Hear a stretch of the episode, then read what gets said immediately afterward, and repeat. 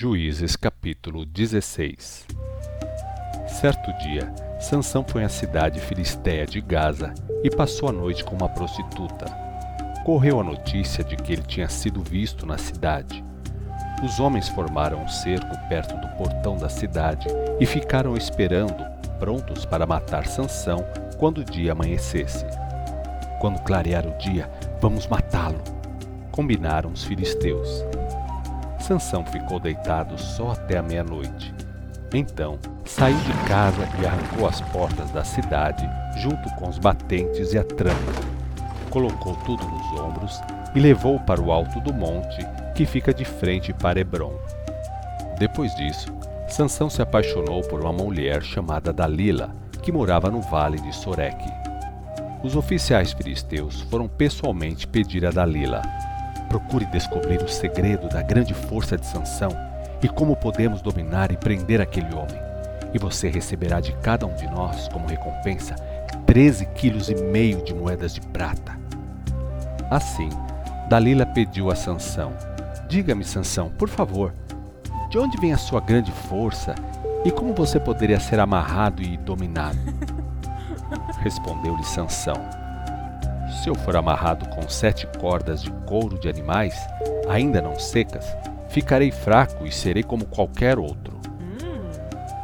Então, os líderes dos filisteus deram sete cordas desse tipo a Dalila e ela amarrou Sansão. Aqueles homens estavam escondidos em outro quarto. Assim que amarrou Sansão, ela exclamou: Sansão, os filisteus estão aqui. Então, ele arrebentou as cordas como se fossem fios de estopa colocados perto do fogo. Assim, não se descobriu o segredo da sua força. Mais tarde, Dalila disse a Sansão: hum. Você anda zombando de mim. Você mentiu para mim. Conte-me, por favor, como você poderia ser amarrado? Hum. Pois bem, disse ele. Se eu for amarrado com cordas novas que não tenham sido usadas, ficarei tão fraco quanto qualquer outro homem. Hum. Dalila conseguiu cordas novas e amarrou Sansão. Como da outra vez, alguns homens estavam escondidos na casa de Dalila e gritou: Sansão, os filisteus vêm aí! Mas ele arrebentou as cordas dos seus braços como se fossem fios. Você continua caçoando de mim dizendo mentiras, é. disse Dalila a Sansão. Você não vai me dizer como você pode ser amarrado? Está bem, hum. disse ele. Se você tecer as sete tranças da minha cabeça num pano e prendê-las com um pino de tear, então ficarei fraco. Hum. Enquanto Sansão dormia, Dalila teceu as sete tranças da sua cabeça num pano e o prendeu com um pino de tear. Depois ela gritou: Os filisteus estão aqui, Sansão. Então ele acordou e soltou o cabelo, arrancando o pino de tear. Você diz que me ama. Como isso é possível se você não confia em mim? Choramingou ela. Já é a terceira vez que você caçoa de mim e não me conta o segredo da sua grande força. E ela foi importunando Sansão todos os dias, a ponto da sua alma se angustiar até a morte. E ele acabou contando tudo que tinha em seu coração. Meu cabelo nunca foi cortado, disse ele, pois sou nazireu especialmente consagrado ao Senhor, uhum. desde antes de nascer. Se cortarem o meu cabelo, perderei a força e ficarei tão fraco como qualquer outro homem. Hum. Quando Dalila viu que dessa vez Sansão tinha dito a verdade, mandou aos oficiais filisteus o seguinte recado: Venham mais esta vez para cá, pois desta vez ele abriu seu coração para mim. Os oficiais foram à casa dela, levando a prata prometida. Então Dalila fez Sansão dormir nos joelhos dela e depois mandou alguém cortar o cabelo dele. Dalila percebeu que já podia ter domínio sobre Sansão e que ele já não tinha mais aquela força extraordinária. Então ela gritou: Sansão, os filisteus estão aqui para prender você. Ele acordou e pensou: Vou fazer como das outras vezes Vou ficar livre num instante. Mas não percebeu que o Senhor já não estava com ele. Os filisteus prenderam Sansão, furaram seus olhos e o levaram para Gaza. Lá Sansão foi amarrado com duas correntes de bronze e o colocaram para mover o moinho na prisão. Não demorou muito e o cabelo dele começou a crescer de novo. Os oficiais filisteus realizaram uma grande festa para comemorar a captura de Sansão.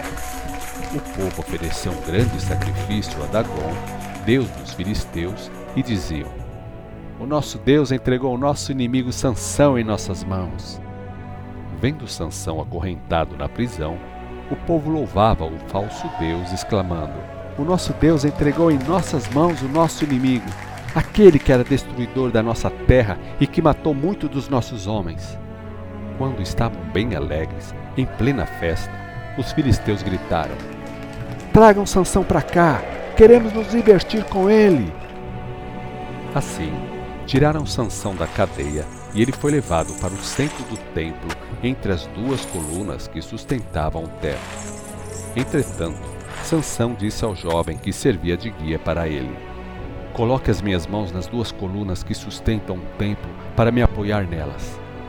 O templo estava repleto de homens e mulheres do povo, e todos os oficiais dos filisteus estavam presentes.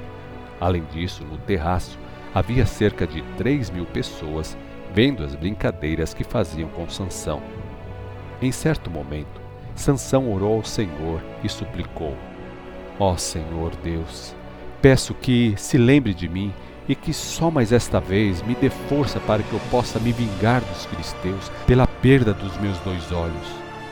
Então, Sansão abraçou-se às duas colunas centrais que sustentavam o templo, uma com a mão direita e a outra com a mão esquerda, e disse: Que eu morra com os filisteus.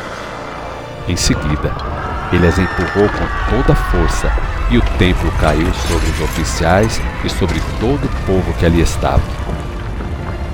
Assim, Sansão matou mais gente quando morreu do que durante todo o tempo em que viveu.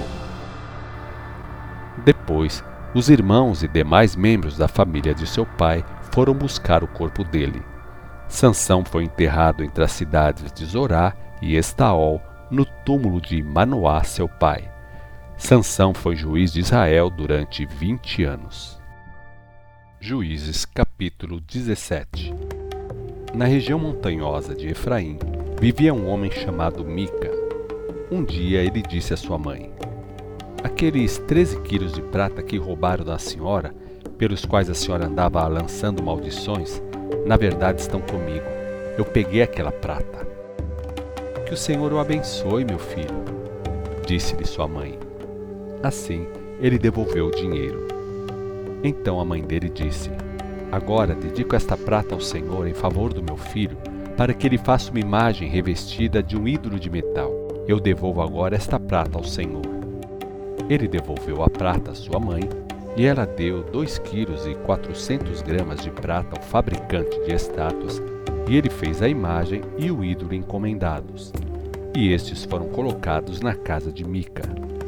Este homem, Mica, possuía uma capela para os seus deuses, ele fez o manto sacerdotal e alguns ídolos do lar e consagrou um dos seus filhos, fazendo dele um sacerdote. Naqueles dias, o povo de Israel não tinha rei, de modo que cada um fazia o que queria, agindo de acordo com o que achava certo. Um jovem membro da tribo de Levi, tribo consagrada ao serviço do Senhor, vivia em Belém, no território de Judá. Um dia, ele saiu da cidade de Belém e foi andando sem destino certo, procurando um lugar para morar. Acabou chegando à casa de Mica, na região montanhosa de Efraim. Mica perguntou ao recém-chegado: De onde você vem? O jovem respondeu: Sou levita de Belém de Judá. Estou procurando um lugar que me agrade para morar. Pois fique aqui comigo, convidou Mica. Seja o meu guia espiritual e sacerdote e eu pagarei a você 120 gramas de prata por ano, além da roupa e sustento.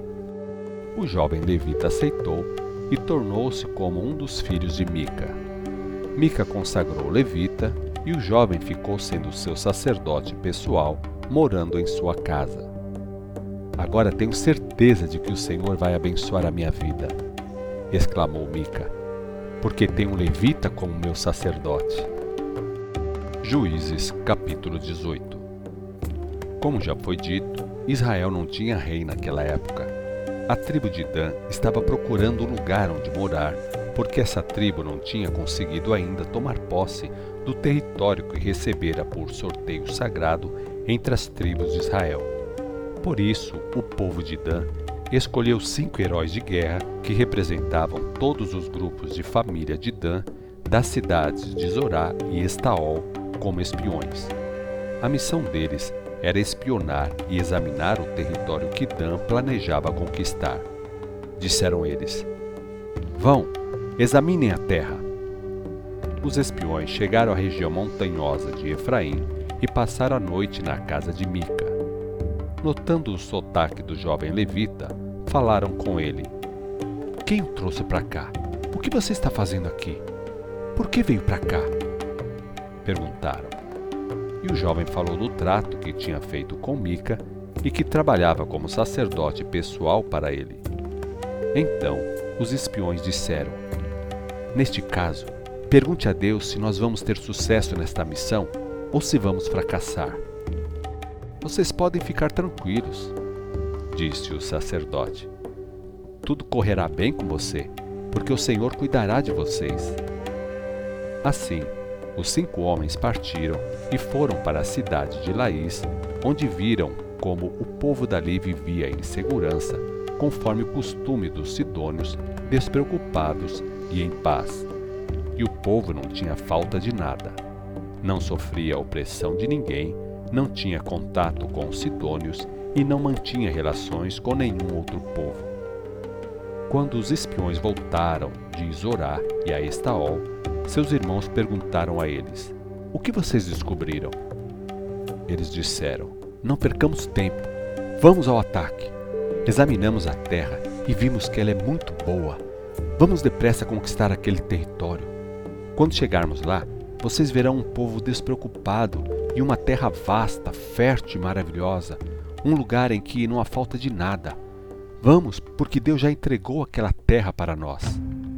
Então, seiscentos homens da tribo de Dan, bem armados para a guerra, partiram de Zorá e Estaol. Eles acamparam em Kiriad Jarim, no território de Judá, lugar que ficou depois conhecido pelo nome de Mané Dan. Dali subiram a região montanhosa de Efraim e chegaram perto da casa de Mica. Os cinco homens que haviam espionado a terra de Laís disseram aos seus companheiros: Saibam que numa dessas casas existe um manto sacerdotal, ídolos do lar, uma imagem lavrada e revestida de prata e um ídolo de metal. Vocês já sabem o que devem fazer.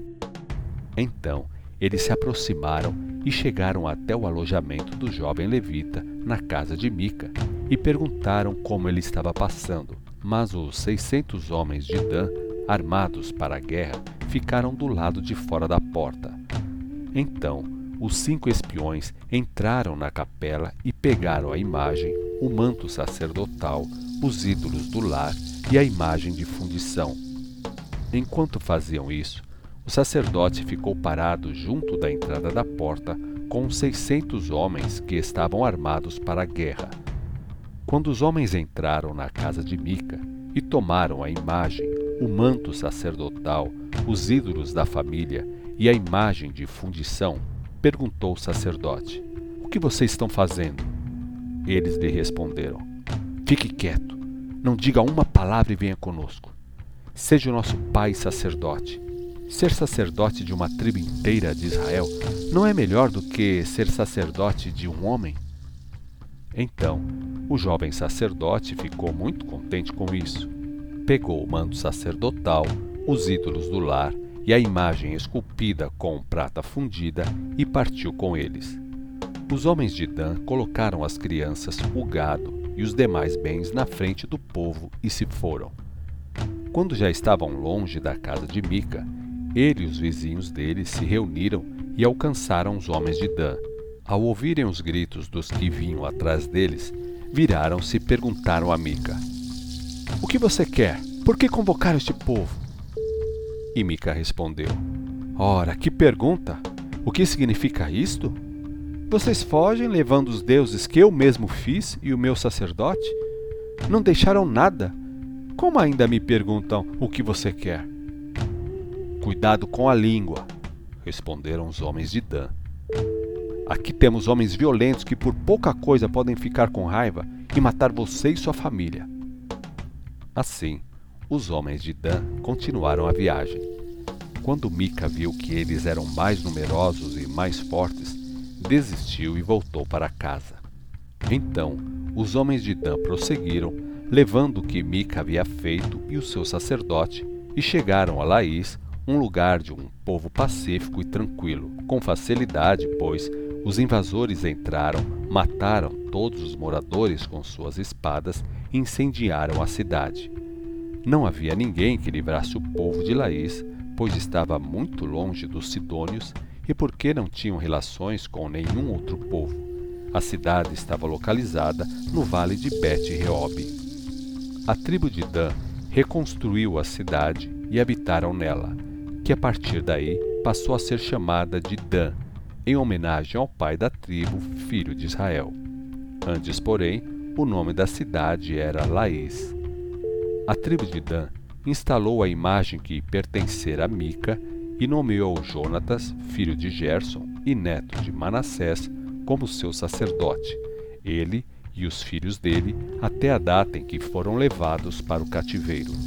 Assim, os ídolos que tinham sido de Mica foram adotados pela tribo de Dan durante todo o tempo em que a casa de Deus esteve em Siló.